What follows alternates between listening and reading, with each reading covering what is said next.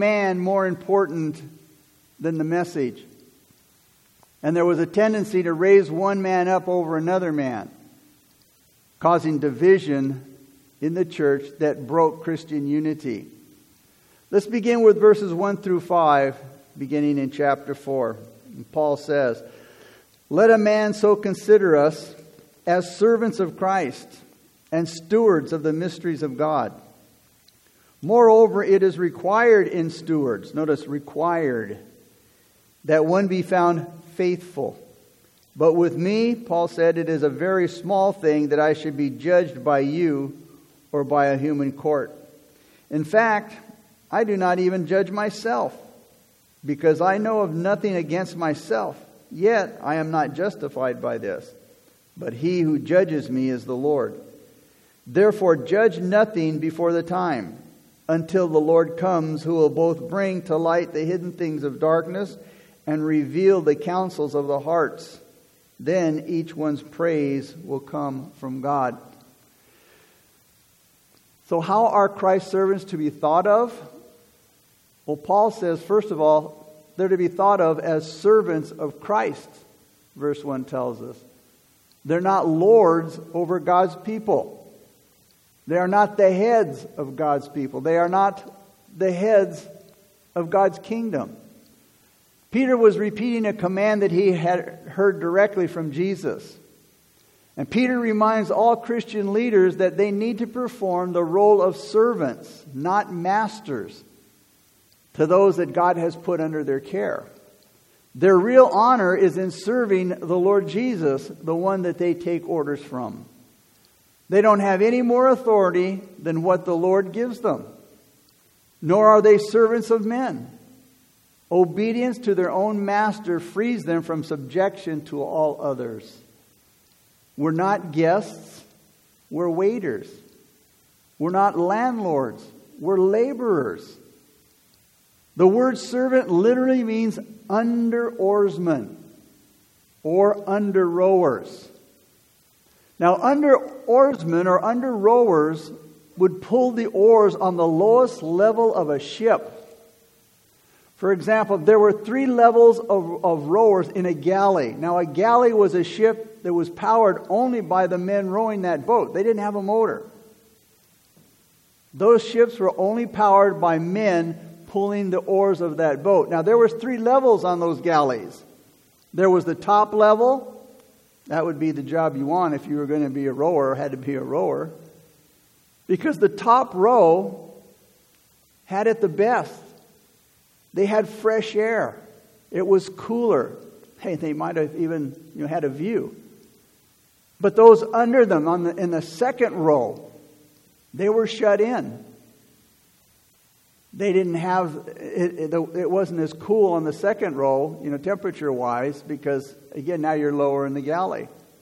But the bottom level, the third level of rowers, they had it the worst. They would, get, they would be weak from heat. They would be worn out with the aching, agonizing, tormenting work of rowing. And, and you can use your imagination. Whatever fell from the men on the upper rows, they got it the worst down at the bottom. Sweat, be it anything else if they got sick. And Paul says that's what we are. We're under rowers. We're those servants rowing on the third level. It was extremely hard work to row a galley. And those fast strokes drained the life and the strength and the emotions out of those rowers.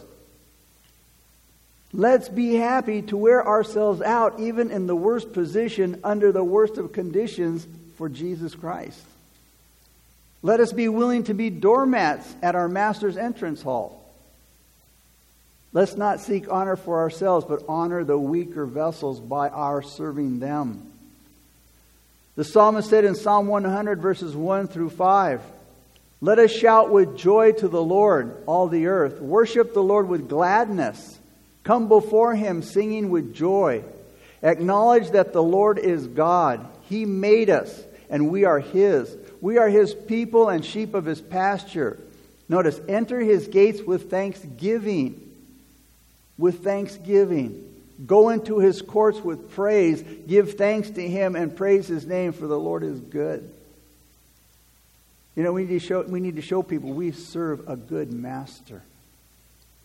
Also, servants are to be thought of as being appointed by Christ, responsible to him to be judged by him, to be devoted to him, to speak in his name, to preach him and to preach his redemption, to rely on his help, to take orders from him, not to create, but to find out his mind. Because Paul said we do have the mind of Christ when, we are, when Christ is dwelling in us. Paul said we're also to think of, uh, of servants as stewards of the mysteries of God, verse 1 says stewards of the mysteries of God. Every man, every woman is a steward or overseer, entrusted with the master's goods in whatever way that might be. The church is God's house, where He alone is master. Apostles and other teachers are distributors of the good things in God's house, like the great doctrines of the faith. Entrusted. We are entrusted with using the gifts that God has given us and to improve on them when we're given the chance. But this is especially true of the Christian servant. He or she is entrusted with the responsibility of explaining the mysteries of God, God's secrets to people. We're not called to tell them about ourselves or our own ideas about God which this world wants to do. They want to tell you what they think God is like and what He's not like. And they're, and they're so wrong 99.9% of the time. We're not called to tell people what we think God is, but we're to tell them who He is truly through the Word of God. We're to tell them about God's saving faith we're given a great responsibility. The, the biblical view of Christian ministry should protect us from two common extremes. First, that servants, we are not lords. We've not been given a supernatural power, and we're not appointed to rule men's consciences. Secondly, stewards are not the servants of the people not appointed to teach their favorite kind of doctrine. They're not appointed to teach what they believe the Word of God says. Stewards are the servants of Jesus Christ, given the responsibility to give them His truth, whether men want to hear it or not, whether they like it or not. And the great requirement of stewards, it says, is faithfulness. Faithfulness. Every steward must give account of his stewardship. And the main requirement is faithfulness. We're not responsible for being successful, we're responsible for being faithful. Now, many times men ask if the preacher can do the job. Is the preacher eloquent? Is he trained? Is he educated? Is he charismatic? Is he organized? But God asks, is he faithful? Is he faithful? Does he do what God asks him to do? Because God will give, give him what he needs to have if he's faithful. What does it mean to be faithful? How can we tell whether a person is faithful or not? Well, in 1 Corinthians 1 9, Paul made a pretty broad statement about the character and the conduct of God. Paul said of God that God, of God that God is faithful. God is faithful. That's literally translated faithful the God.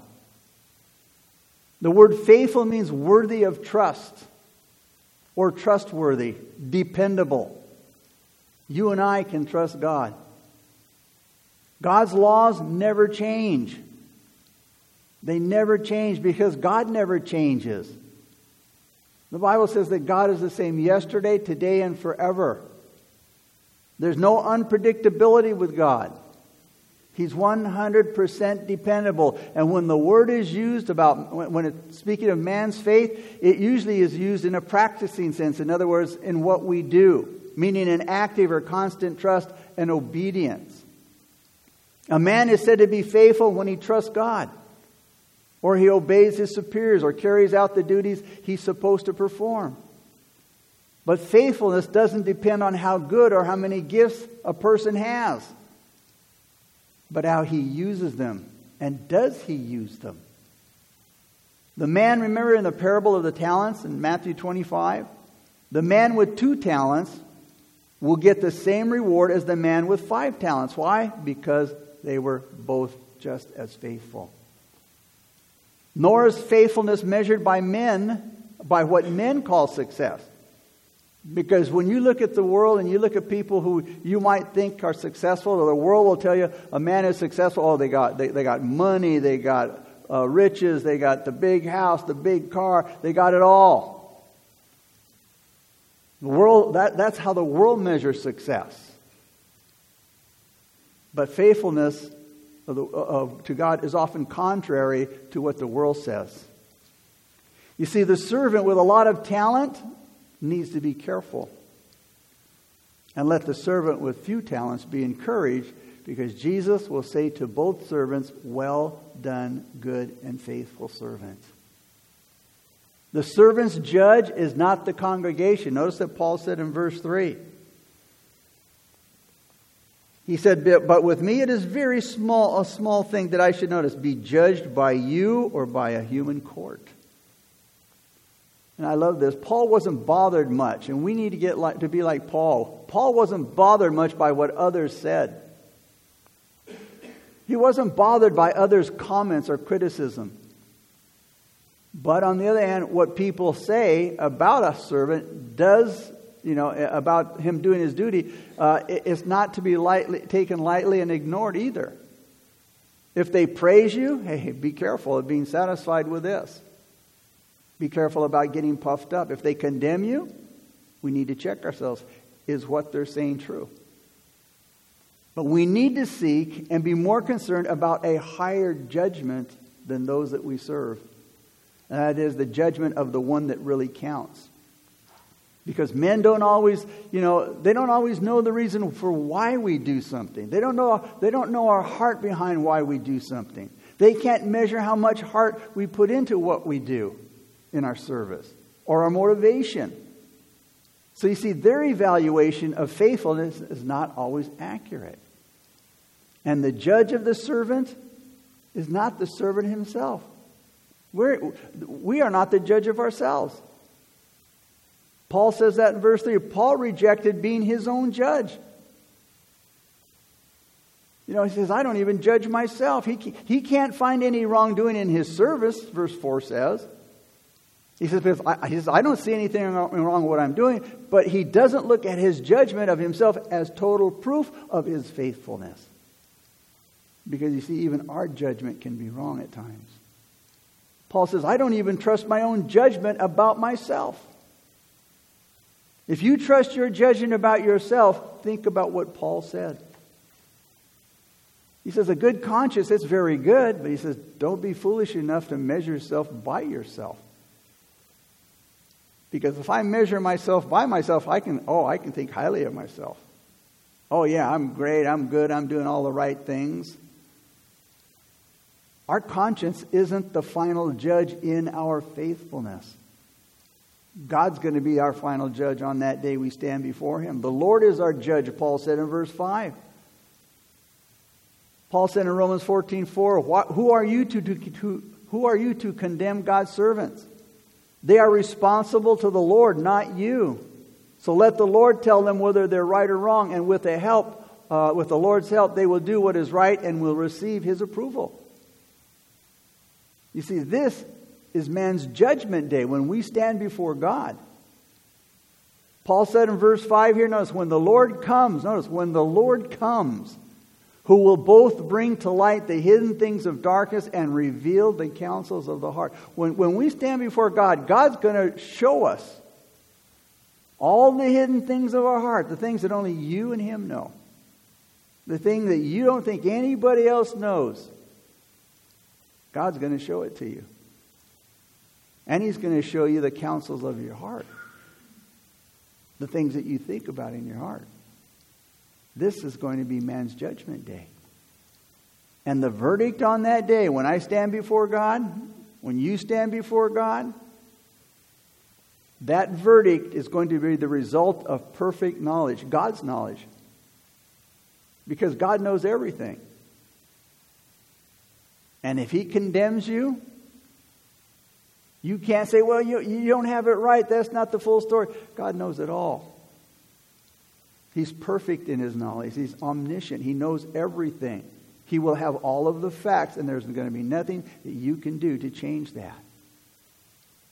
He will know everything about the whole case in your life, and every steward will then receive praise from God. So, do all of your work remembering that Jesus is your judge. He knows what you do. He knows who you are. He knows your weaknesses. He knows your strengths. And He sees your honest desire to serve Him even behind. Maybe you have a lot of failures. He sees your, your, your motivation, your desire to serve Him, even though we might fail many times. And secondly, don't judge others.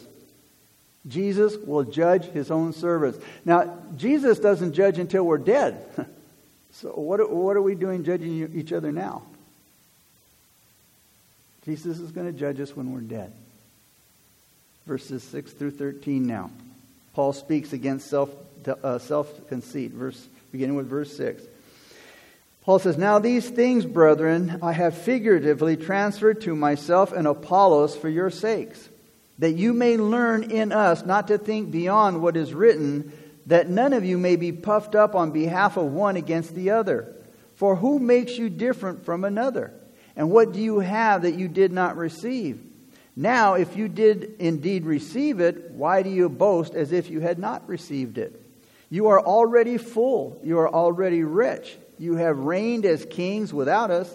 And indeed, I could wish you did reign, that we also might reign with you. For I think that God has displayed us, the apostles, last, as men condemned to death, because we have been made a spectacle to the world both to angels and to men. We are fools for Christ's sake, but you are wise in Christ. We are weak, but you are strong. You are distinguished, but we are dishonored. To the present hour, we both hunger and thirst, and we are poorly clothed and beaten and homeless. And we labor, working with our own hands, being reviled, we bless, being persecuted, we endure, being defamed, we entreat we have been made as the filth of the world, the offscouring of all things until now.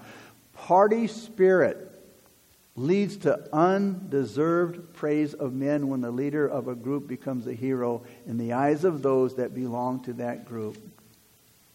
Two wrongs result from that. One, pride, self sufficiency, and conceit are one.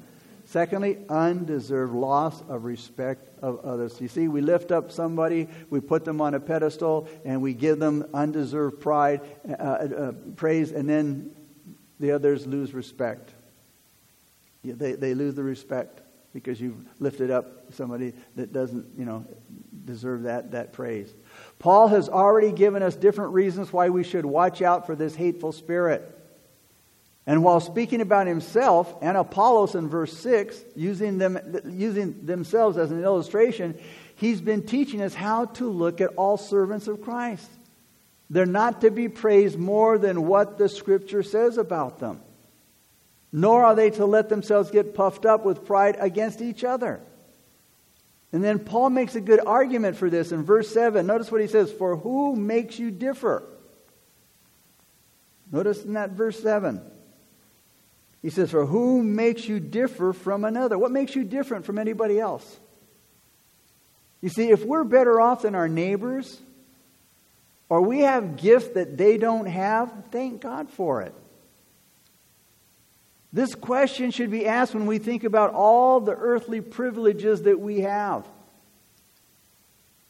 It's not based on where we were born and who we were born to, it's based on what God has done for us.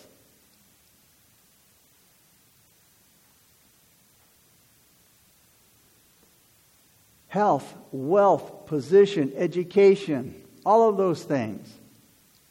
Even more so when it comes to spiritual benefits. he said, Who makes you different from others? Who makes you different from the drunkard? Who makes you different from the drug abuser, from the condemned felon in prison? What makes you different than the poor man, the homeless person, the blind man? God does. And I've thought about that many times when I see somebody, you know, that's down and out, or I see, you know, people across the world in third world countries and they live in such poor places. I say, God, I am so blessed that that's not me. I don't take it for granted that I'm better or superior to anybody. I just, God, you know, like Paul said, by the grace of God, I am what I am. By the grace of God, I am what I am. Thank you, Lord that I, that I have enough food to eat. Thank you, Lord, that I have transportation to get to work and to church and whatever. I, thank you, Lord, that I have clothes on my back and, and whatever it is that I have, Lord, thank you for it. Because it's God who's provided it for me. It's because of God, of who I am and what I am. And if we just take the time to really think it through, we wouldn't brag about anything. We would praise the one who really deserves it. Spiritual pride robs God of his glory. And in verse 8 here, Paul gets a little sarcastic with the proud Corinthians.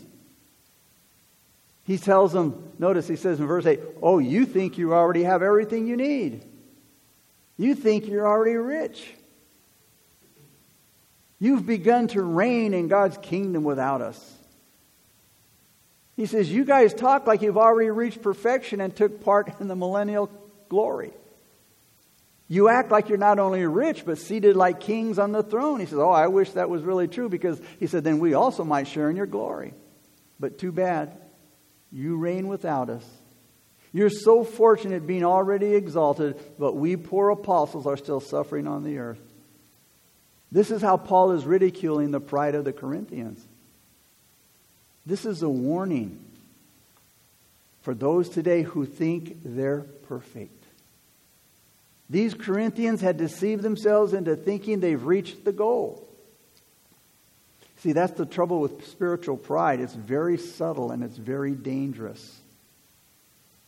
And Paul makes a sad contrast here. Uh, uh, here, Paul contrasts the proud Corinthians with the suffering condition that he and his fellow apostles were in. Think about this. Here's the overall picture. Verse 9, it says, I think that God has displayed us, the apostles, last as men condemned to death. Paul seems to be thinking about the exhibitions in the amphitheater in those days. At the end, where criminals who were condemned to die were brought in to fight with animals, wild animals, or each other. The apostles' sufferings were a spectacle to the world, both to angels and to men, he said in verse 9. Watching them with interest. And what was true about these servants of Christ is to some degree true about every believer today. We're like wrestlers in the arena, fighting for dear life with many eyes watching us, except we wrestle against flesh and blood. And then Paul gives the details of the picture. This is a stressful description of the apostle's life, he says, he, he mentions in verse 11. Notice verse 11. He says, To the present hour we both hunger and thirst, and we are poorly clothed and beaten and homeless. This is, a, again, the description, the stressful uh, description of the apostles. He says, We go hungry and thirsty, and we don't have enough clothes to keep us warm. We're often beaten, we don't have a home, and, and he gives more details in 2 Corinthians chapter 11. Read about Paul's life as an apostle as, as he goes from place to place. He worked to pay his own way while he preached the gospel. He suffered a lot of hardships. He was exposed to many dangers, and he was treated like garbage. This, the, the world's garbage, verse 13 says. Look at the word, verse 13. Being defamed, we entreat, we have been made as the filth of the world, the offscouring of all things until now. The word offscouring is a picture of something filthy that has to be scrubbed off of some surface. I would compare it to a, maybe a, like a bathtub ring. It has to be scoured off. It's the dirt that's left behind. He says, We're like that to the world. He says, It's no surprise then that men call him a fool. Because looking at Paul from the outside, at all he'd been through, there probably wasn't a life more miserable. But all of this changes when we know that it was done for Jesus Christ. Love for Jesus made Paul's suffering something to boast about. Are we willing to endure hardship for Jesus' name? Are we willing to pick up the cross that he lays across our path with a Christ like spirit? Suffering for Jesus is suffering with him. He was despised and he was rejected of men. And where he is, that's where his servants should be too. And besides this, we have here suffering endured in the Spirit of Christ. Paul said in verse 12, notice, being reviled, we blessed. Being persecuted, we endured. That is, we bared, we bared it. We, we bear with it. And this was according to the Lord's commandment in Matthew 5.44 and, and after his exa- Peter's example in 1 Peter 2.23. Paul said in 2 Timothy 2.3, You therefore must endure hardship as a good soldier for Jesus Christ. 2 Timothy 4 5, Paul said, But you be watchful in all things and endure afflictions. We are called to endure afflictions. We're called to suffer affliction. And that's why when you hear many people, oh, God wouldn't want you to suffer that. Oh, God wouldn't want you to go through that. Well, you're arguing with the scriptures. We are to endure affliction. We are to endure it as a good soldier.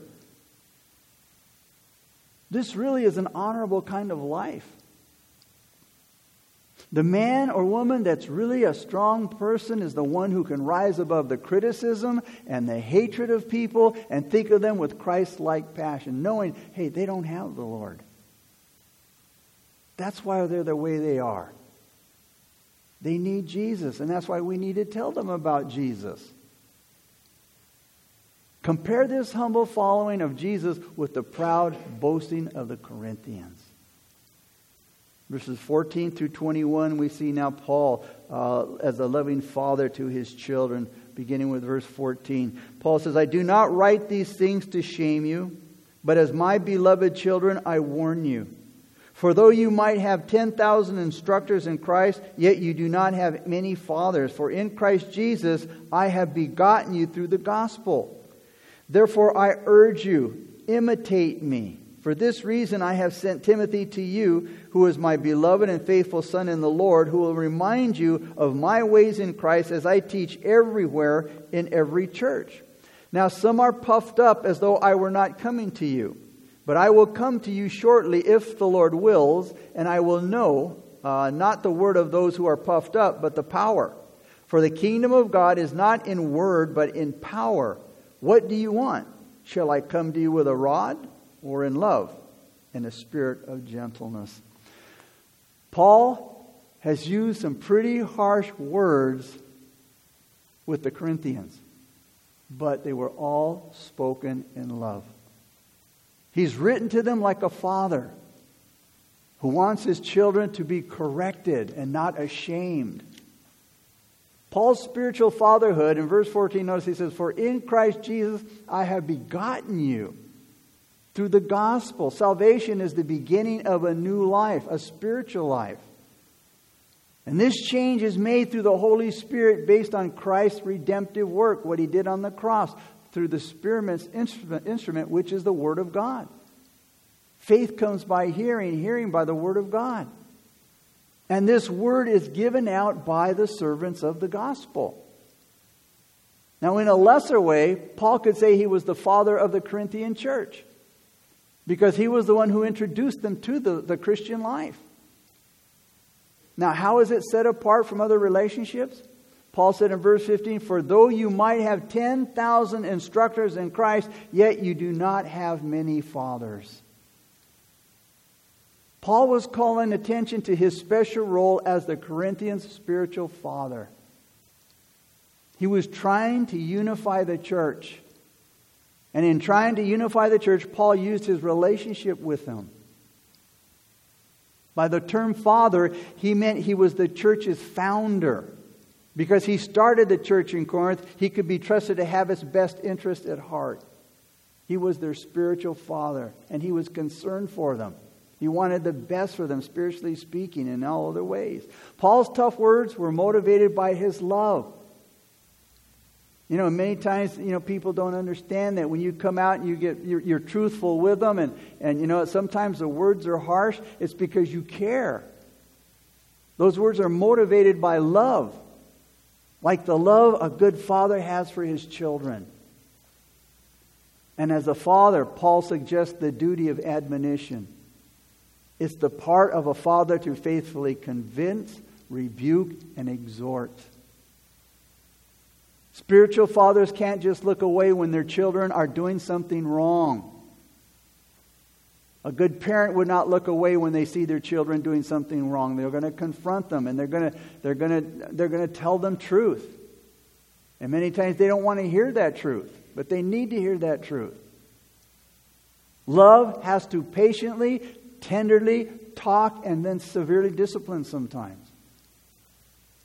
Notice the fatherly harshness of Paul in this letter as he warns his beloved children. Notice in verse 14. Notice what he says in 14. I do not write these things to shame you, but as my beloved children, I warn you.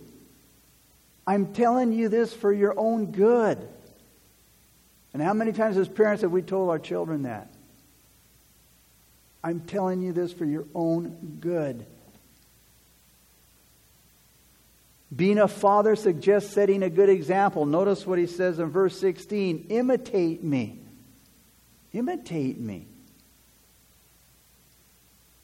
Paul told the Corinthians to follow his example.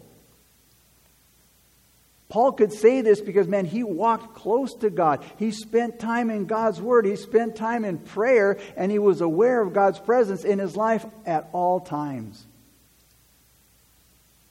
God was Paul's example. So Paul's life could be an example to other Christians. Now, Paul wasn't expecting others to imitate everything that he did, but they should imitate those aspects of his beliefs and behavior that were modeling Christ's way of living. And as we all know, children watch their father. Children watch their father and they copy him. Good or bad, they copy them. Example is powerful in all areas, and especially in an area that's so noticeable like Christian ministry. It confirms the truth that's taught. Godly examples encourages believers it rebukes the ungodly. It draws, it draws searchers to Christ. It draws those who are looking, it draws them to Jesus. Every servant of Christ should be able to say, Follow me. Can we? Can we tell people, imitate me? Man, that's, that's, that's heavy. But imitating other Christians, even the most well known, has its limits. Because we know men are not perfect, and they do not perfectly reflect the image of Christ. And no wise teacher will want to see his own faults in his people. Human example is useful only as far as it helps us to imitate Jesus. And as a father, Paul was concerned for the church's spiritual instruction like a real father. Even though Paul wasn't there, he wanted his converts to grow more. So, what does he do? He sends a personal assistant, young Timothy. And in order to encourage them to imitate him, his humility and self denying life, he sends a messenger. He sends Timothy to remind, remind them of his ways in Christ. Remembering a good man's life helps a person's holiness. Remembering somebody who was a godly example can help guide you along in life. Also, remembering truth that you already learned. It's part of the preacher's work to stress old truths and to get those old truths to go deep into, into their heart and into their conscience. And there was wisdom in sending an assistant, and especially Timothy, for the mission. Because Timothy was Paul's, as verse 17 says, he was Paul's beloved and faithful son. Paul was in the same spiritual relationship with Timothy as he was with the converts in Corinth. So you see, Timothy could speak to them like a brother because Paul was his spiritual father too. And having the wise and faithful servants of Christ are often helpful in reviving, bringing the church back to life. Paul's visit to Corinth was ridiculed by those who wanted to weaken Paul's authority. He said, Ah, Paul's not going to visit again. But in spite of this, Paul says he intends to come in verse 18. He says, I'm coming. The servant of Christ needs, needs, needs courage. And he was open to God's direction. Notice in verse 19, he says, If the Lord wills. If the Lord wills. Yes, man makes his plans. But God is the one who says the final, makes the final decision. All of our plans for the future must be filtered through God's control. Paul's visit was to test their spiritual profession. Were they all that they said they were? They were proud boasters.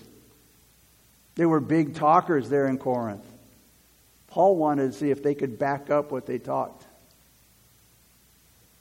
Could they back it up, though, with power? That's the thing. It's easy to talk. But he wanted to see if it was backed up by power in their life because power is the main thing, not just talk. The kingdom of God, that is true Christianity, isn't about words. It's not a matter of words, it's a matter of power. It's a matter of life living, being an example. Paul said in 1 Thessalonians 1 5, Our gospel did not come to you in word only, but also in power and in the Holy Spirit. They lived it. They were examples of the, of the Word of God through the power of the Holy Spirit. Our words must be tested by our works. A religion of, of the lips, a religion of words, hey, it's useless if there's no life to back it up. If there's no words to show that what I say is true. And then Paul moves forward based on his circumstances. Whether Paul was to come, he said, hey, notice what he said in verse 21. I'm sorry, verse 13 there. No, let's get back to verse 21. I'm sorry. He says, What do you want? He says, Do you want me to come to you with a rod or in love and a spirit of gentleness? Whether Paul was to come with a rod, that is punishment and scolding, or in love, he says, It depends upon you guys It's going to depend upon you. The discipline of the church depends upon the character of the people it deals with, being severe or tender, whatever the situation requires. Both fatherly love and wisdom is required in those who are called to deal with those who have gone astray. In closing, it's not an easy thing to be a minister of Jesus Christ. As a steward, you must be faithful to your master, no matter what people say about you, no matter what people say to you, no matter what people do to you. You will be treated like garbage by the world, by people of the world, and your own spiritual children. Hey, they may break your heart. Your own spiritual children may break your heart and have to be disciplined. God's faithful servants deserve our love, respect, obedience, and prayers. Father, we come before you and we thank you so much for this chapter. We thank you for the lesson in it, God, about being faithful, Father.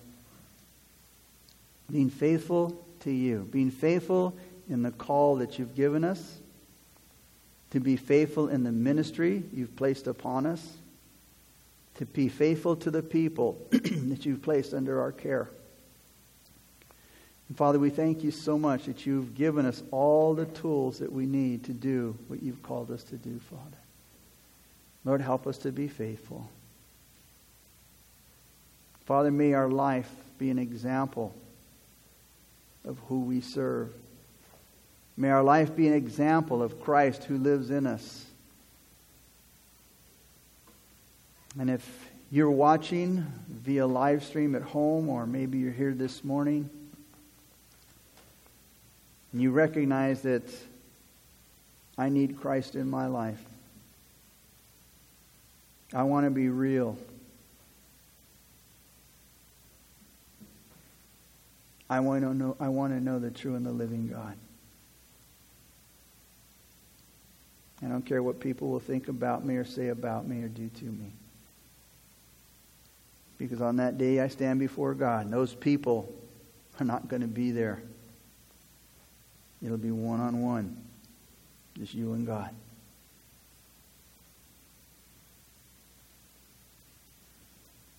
And if you feel that the Holy Spirit is speaking to your heart, and you want to receive Christ as your Lord and your Savior, I'm going to repeat this prayer out loud.